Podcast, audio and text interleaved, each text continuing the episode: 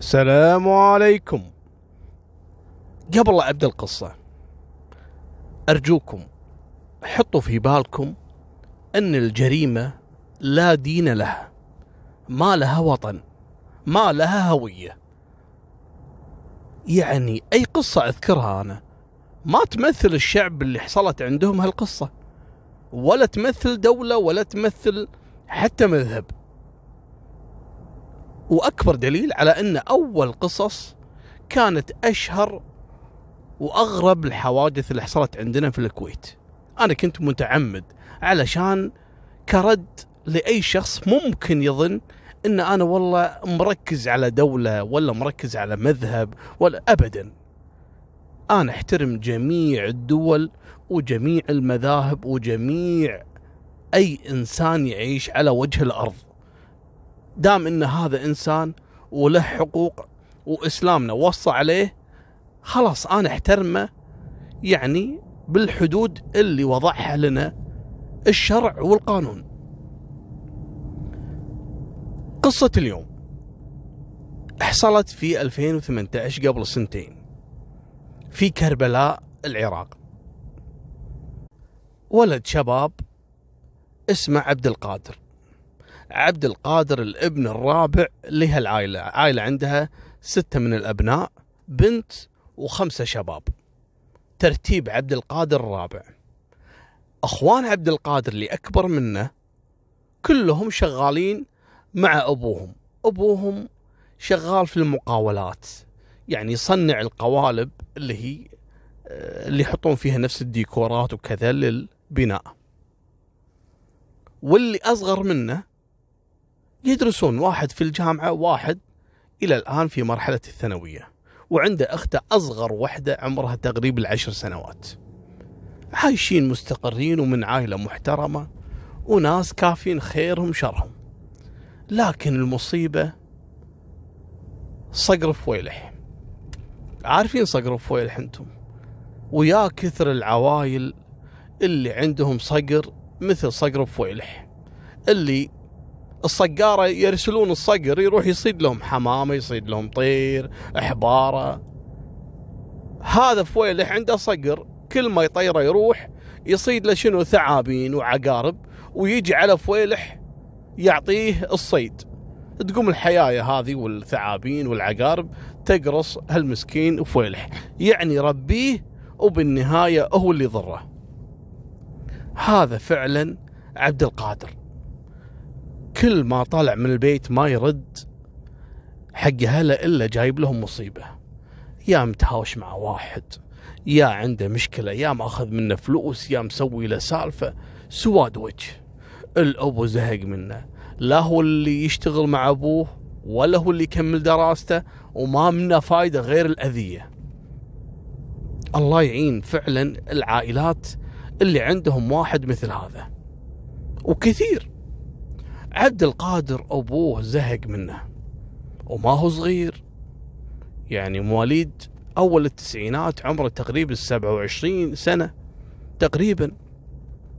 لكن ما يعقل ابتلش فيه أبوه يا يبا يا آدمي يا ابن الحلال خليك رجال محترم تعال اشتغل مع أبوك. لا ماني شغال. زين كمل دراستك. ما أبي أكمل دراستي. بس هايت وصايع مع ربعة الشياطين اللي يدورون المشاكل؟ وفعلا الربع هم اللي يدمرون الواحد. مالكم بالطويلة. الأبو زهق منه. يوم من الأيام سواله سالفة. وفضحهم فضيحة العالمين. وفضايحة كثيرة. قام الأبو وقام اعتدى عليه بالضرب ولا وخلى أخوانه اللي أكبر منه يطقونه يضربونه علشان يتعدل. حتى أمه قامت عليه قالت له يبا أنا من اليوم وطالع متبرية منك أنت لا أنت ولدي ولا نعرفك وأبوه كذلك وطردوه من البيت. يعني بيأدبونه يعني. فعلا الولد راح. فترة كذي غط. يوم يومين ثلاث ما قام يبين. هذا وين راح؟ قاموا يتصلون عليه يتصلون ما يرد عليهم. وين عبد القادر؟ عبد القادر أكيد مع ربعه يدورون لهم هالمصايب وهالمشاكل. الأبو زعلان ومتضايق على ولده ومن هالكلام والأم كذلك. يوم من الأيام ويتصلون عليه. أنت وين؟ إيش تبون فيني؟ خلاص.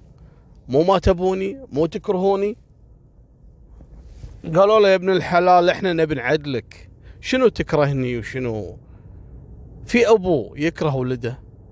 أوكي يزعل على ولده بس يبي يعدل ولده. انت وين الحين؟ ليش مختفي؟ صار لك كم يوم؟ قال أنا اشتغل. إيش تشتغل؟ تضحك علينا يبا. انت قسم بالله ما منك فايدة. انت قليل ادب انت يبا فيك كذا وما كذا. وقعد يسب ولده. وقال له شوف اقسم بالله عاد أنا نويت نية. بروح أجيب ورقة من شيخ العشيرة عشيرتهم وأثبت فيها إني أنا تبريت منك. علشان خلاص مشاكلك هذه كلها تتحملها أنت. وإذا ما جيت الليلة ليلة إذا ما جيت البيت أقسم بالله راح أنفذ التهديد هذا. الولد شوي طخ ورجع البيت. يوم رجع البيت لقى أبوه وأخوانه كلهم ينتظرونه.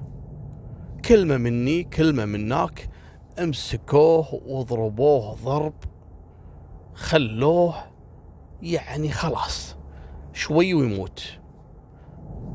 وخلوه يقعد في البيت. تعدل وهذا آخر انذار لك يا عبد القادر. شنو قصة عبد القادر؟ طلع فعلا هالمرة هذه اشتغل. آخر مرة لما طلع من البيت وطردوه قال أنا خلاص أبى أدور وظيفة أبى أكون فيها بعيد عن أهلي. يعني ما أضطر أني أرجع البيت. قاعد يدور مني ومنك لقى له وظيفة حارس في أحد الشركات وحاطين له غرفة في الشركة ينام فيها. الشركة هذه تعرفون الأوضاع كانت شوي تعبانة في العراق يعني الأوضاع الأمنية. ففي بعض الشركات يستخدمون رجال الأمن للحراسة حتى لو كانوا مدنيين بس يعطونهم سلاح. فعلا معطين عبد القادر كلاشينكوف. رشاش. اليوم اللي رجع فيه وطقه أبوه واعتدى عليه بالضرب وهو ويا إخوانه عبد القادر وصل مرحلة خلاص. كره نفسه كره أبوه كره إخوانه كره أمه قال أنا إلا أنتقم منهم. إيش خطط عليه عبد القادر؟ بعد ما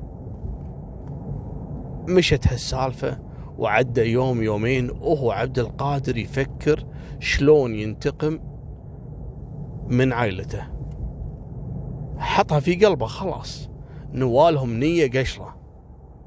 وفعلا ذاك اليوم طبعا قام يداوم في الشركة اللي هي الحراسة.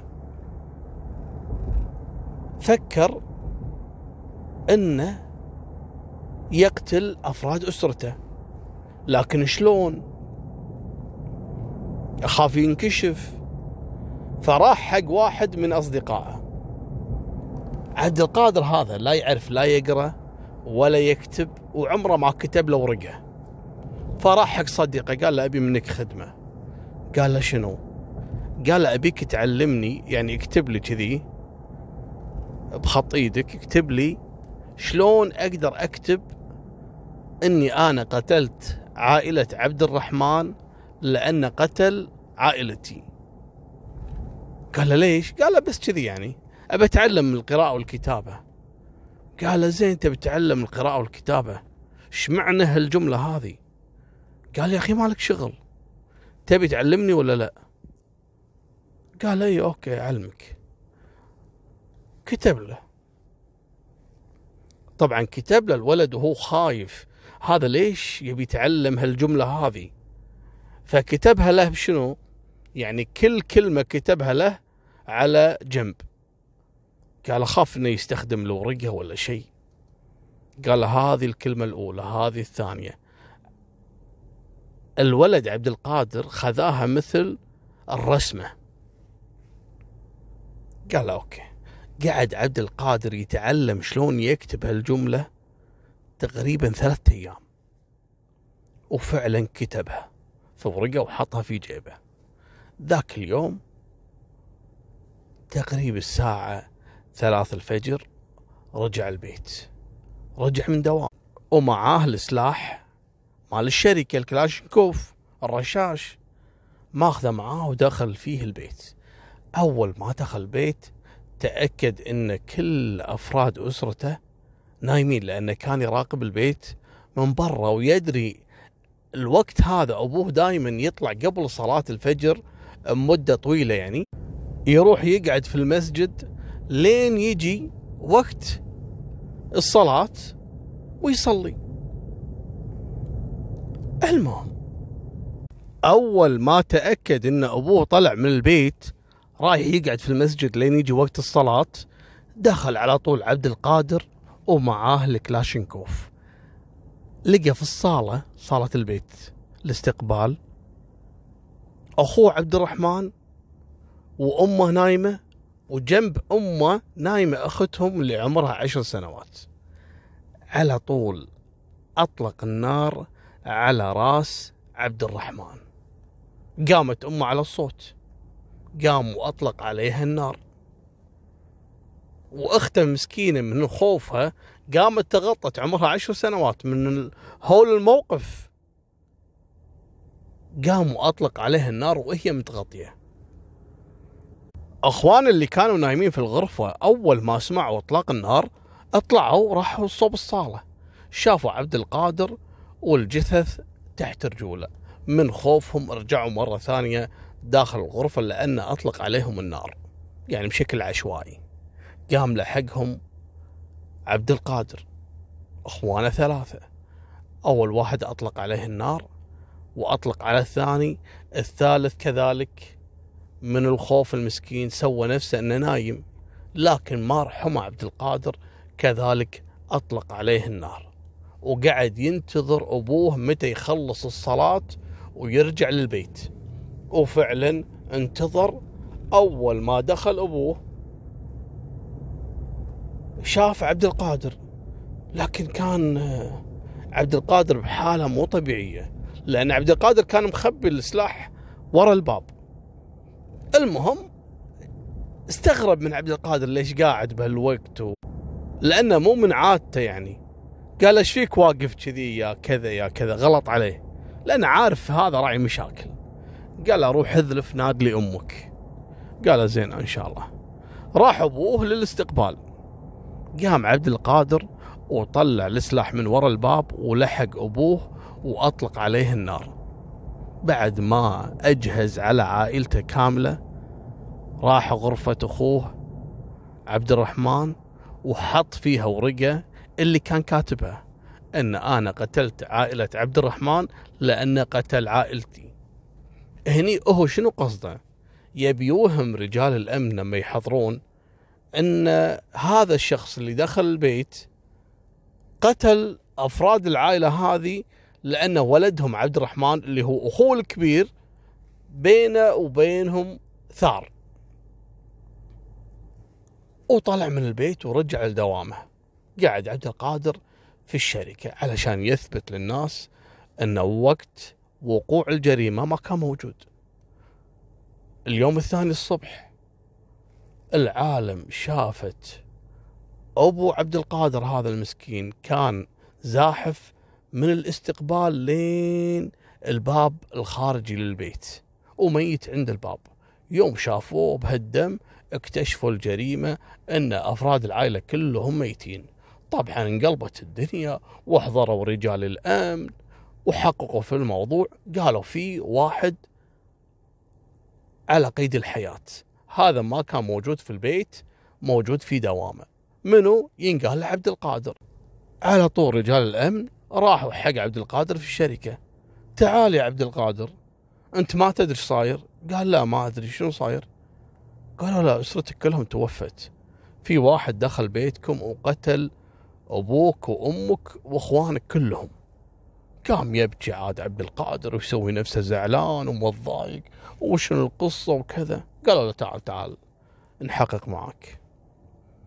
المهم لأنه هو المشتبه الوحيد الحين. إيش معنى هو اللي ما انقتل في الواقعة هذه؟ قال لهم يبقى أنا بالدوام مثل ما شفتوني. ما أدري عن الموضوع. قال له معقولة يعني ما حد اتصل فيك ما حد قال لك إنه في جريمة. قال لا بسم الله توني دريت منكم أنتم. ففعلا ما في شيء واضح على أن عبد القادر له علاقة في الموضوع. اتركوه عشان وقت العزة ولو عبد القادر هو اللي شهد يعني مراسم دفان عائلته.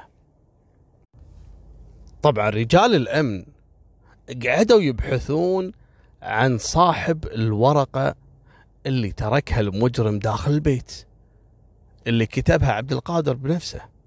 لأنهم بعد ما عرفوا أن عبد القادر أصلا ما يعرف لا يقرأ ولا يكتب استبعدوا عبد القادر من الموضوع. قعدوا يبحثون منو هذا الشخص اللي حاقد على عبد الرحمن الولد الكبير ويقول إن عبد الرحمن قتل اسرتي وأنا قتلت أسرته. استدعوا عبد القادر تعال يا حبيبي. منو هذا الشخص اللي أخوك عبد الرحمن قتل أسرته. قال والله أنا ما أدري. معقول أخوك يعني مرتكب جريمة وأنت ما تدري؟ قال والله ما أدري وأنا كنت في الدوام مثل ما أنتم عارفين. أنا في الدوام وتعرفون أبد يعني ما أطلع وما أجي. أنام هناك في الدوام قليل ما أجي البيت صار لي فترة. قالوا له زين آه، في سؤال. الشركات في العادة لما يحطون أمن يعطونهم أسلحة. أنت معطينك سلاح؟ هني ارتبك عبد القادر. خلاص. حس إنه راح ينكشف الموضوع وما يقدر ينكر. أكيد لو يسألون الشركة بيقولون إي نعم نعطيه سلاح. فاضطر إنه يعترف قال إي نعم يعطوني سلاح. شنو نوع السلاح؟ كلاشينكوف. ممتاز. اطلبوا رجال الأمن السلاح هذا من الشركة وخضعوه للفحص الجنائي.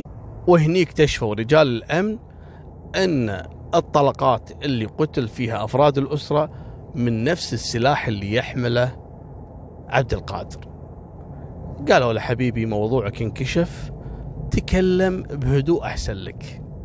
قال يبا أنا بعترف أنا اللي قتلت أسرتي لأنهم دائما يهينوني ويغلطون علي وكذا وخلاص انجبرت إني أرتكب جريمة. قال زين إذا أنت حاقد مثلا على أبوك ليش قتلت إخوانك كلهم وأمك وأختك؟ قال اضطريت خلاص.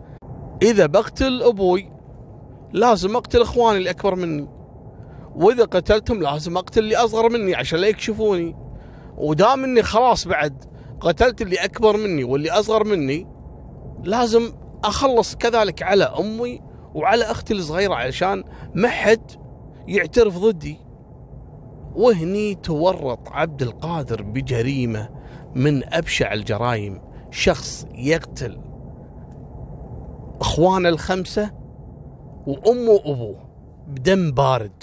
بس لأنهم كانوا يعنفونه ولأنهم كانوا يطاردونه ويبون يسنعونه بأي طريقة. وراح أحط لكم أسفل الفيديو. رابط تضغط عليه يوديك على الإنستغرام. وتشوف فيديو عبد القادر وهو يمثل في مسرح الجريمة طريقة قيامه بقتل إخوانه ووالدته وكذلك والده. هذه نهاية سالفتنا وفمان الله مع السلامة